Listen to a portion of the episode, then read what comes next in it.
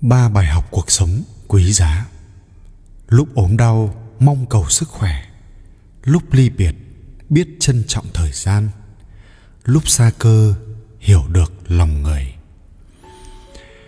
Khi con người ta vẫn còn trên đời, tưởng rằng còn nhiều thời gian, nhiều cơ hội.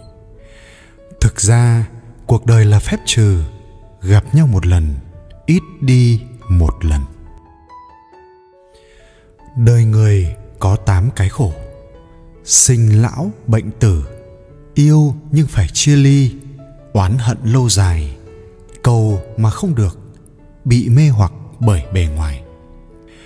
Trong cuộc sống, có những điều nghe qua cảm thấy rất bình thường, nhưng chỉ đến khi chính tự mình trải nghiệm qua mới có thể hiểu rõ được những nỗi khổ trong đó.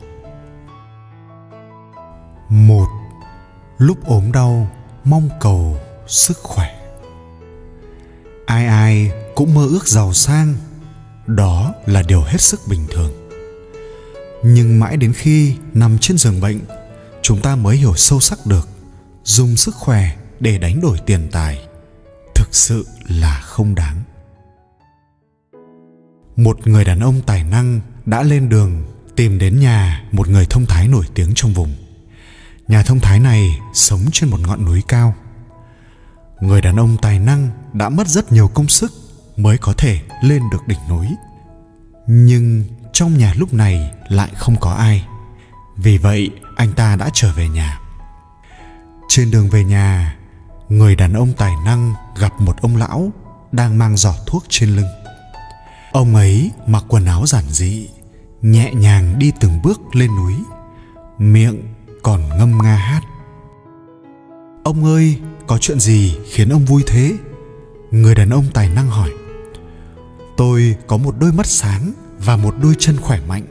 Chẳng lẽ bấy nhiêu đó còn chưa đủ khiến tôi thấy vui vẻ hay sao?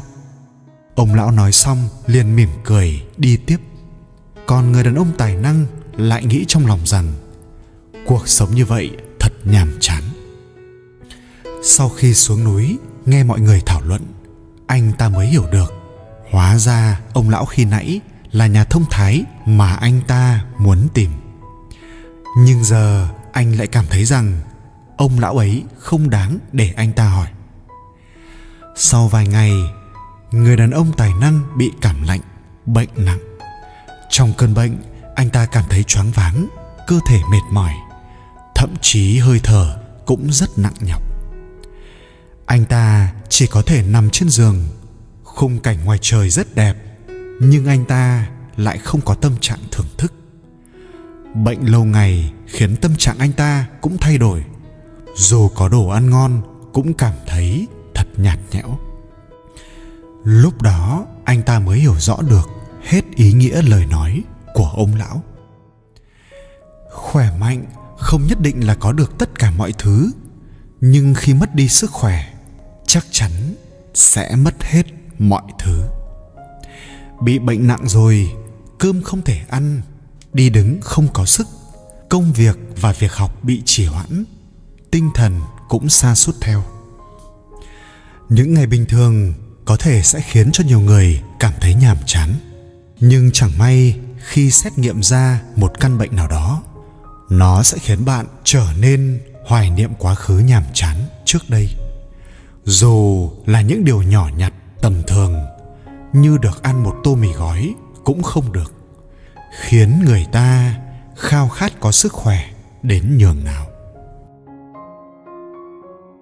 Hai, lúc xa cơ, hiểu được lòng người. Khi cuộc sống bình thường không trở ngại, các mối quan hệ của bạn đều hòa hợp, vui vẻ. Nhưng chỉ khi có xa cơ thất thế mới thấy rõ có rất ít người nguyện ý giơ tay ra giúp đỡ. Những người có tướng mạo hung dữ hoặc những người sống nội tâm ít nói, chưa chắc đã là người không tốt. Cái chúng ta cần nhìn nhận là cách làm người của họ. Dù trong hoàn cảnh nào đi chăng nữa, người ta giúp là vì cái tình, cái nghĩa.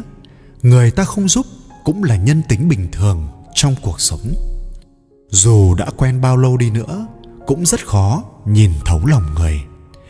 Thế nên, khi bạn gặp khó khăn, bạn xa cơ thất thế, thì bạn mới có thể nhìn rõ được. Hóa ra, người mà trước đây bạn xem trọng đối xử nhiệt tình lại không bằng người mà bạn cho là khó chịu và ít nói chuyện. Chuyện kể rằng có hai người bạn đang đi trong rừng đột nhiên, họ nhìn thấy một con gấu to đi ngang qua. Một người liền chạy đi và trèo lên cây. Người còn lại không chạy kịp. Thấy con gấu, càng ngày càng đến gần. Anh ta đành nằm xuống, nín thở, giả vờ chết. Con gấu lại gần, ngửi mặt anh ta. Nhưng nó tưởng anh ta chết rồi, nên bỏ đi. Thấy gấu đã đi xa, người bạn kia từ trên cây trèo xuống hỏi con gấu nói thầm cái gì vào tai bạn đấy? Người bạn kia đáp, con gấu nói, không nên tin tưởng người đã bỏ lại bạn một mình lúc nguy cấp. Bạn thấy đó, lúc khó khăn mới biết ai là bạn, khi hoạn nạn mới hiểu bạn là ai.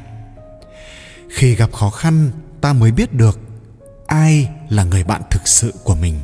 Từ đó có cách ứng xử thông minh nhất.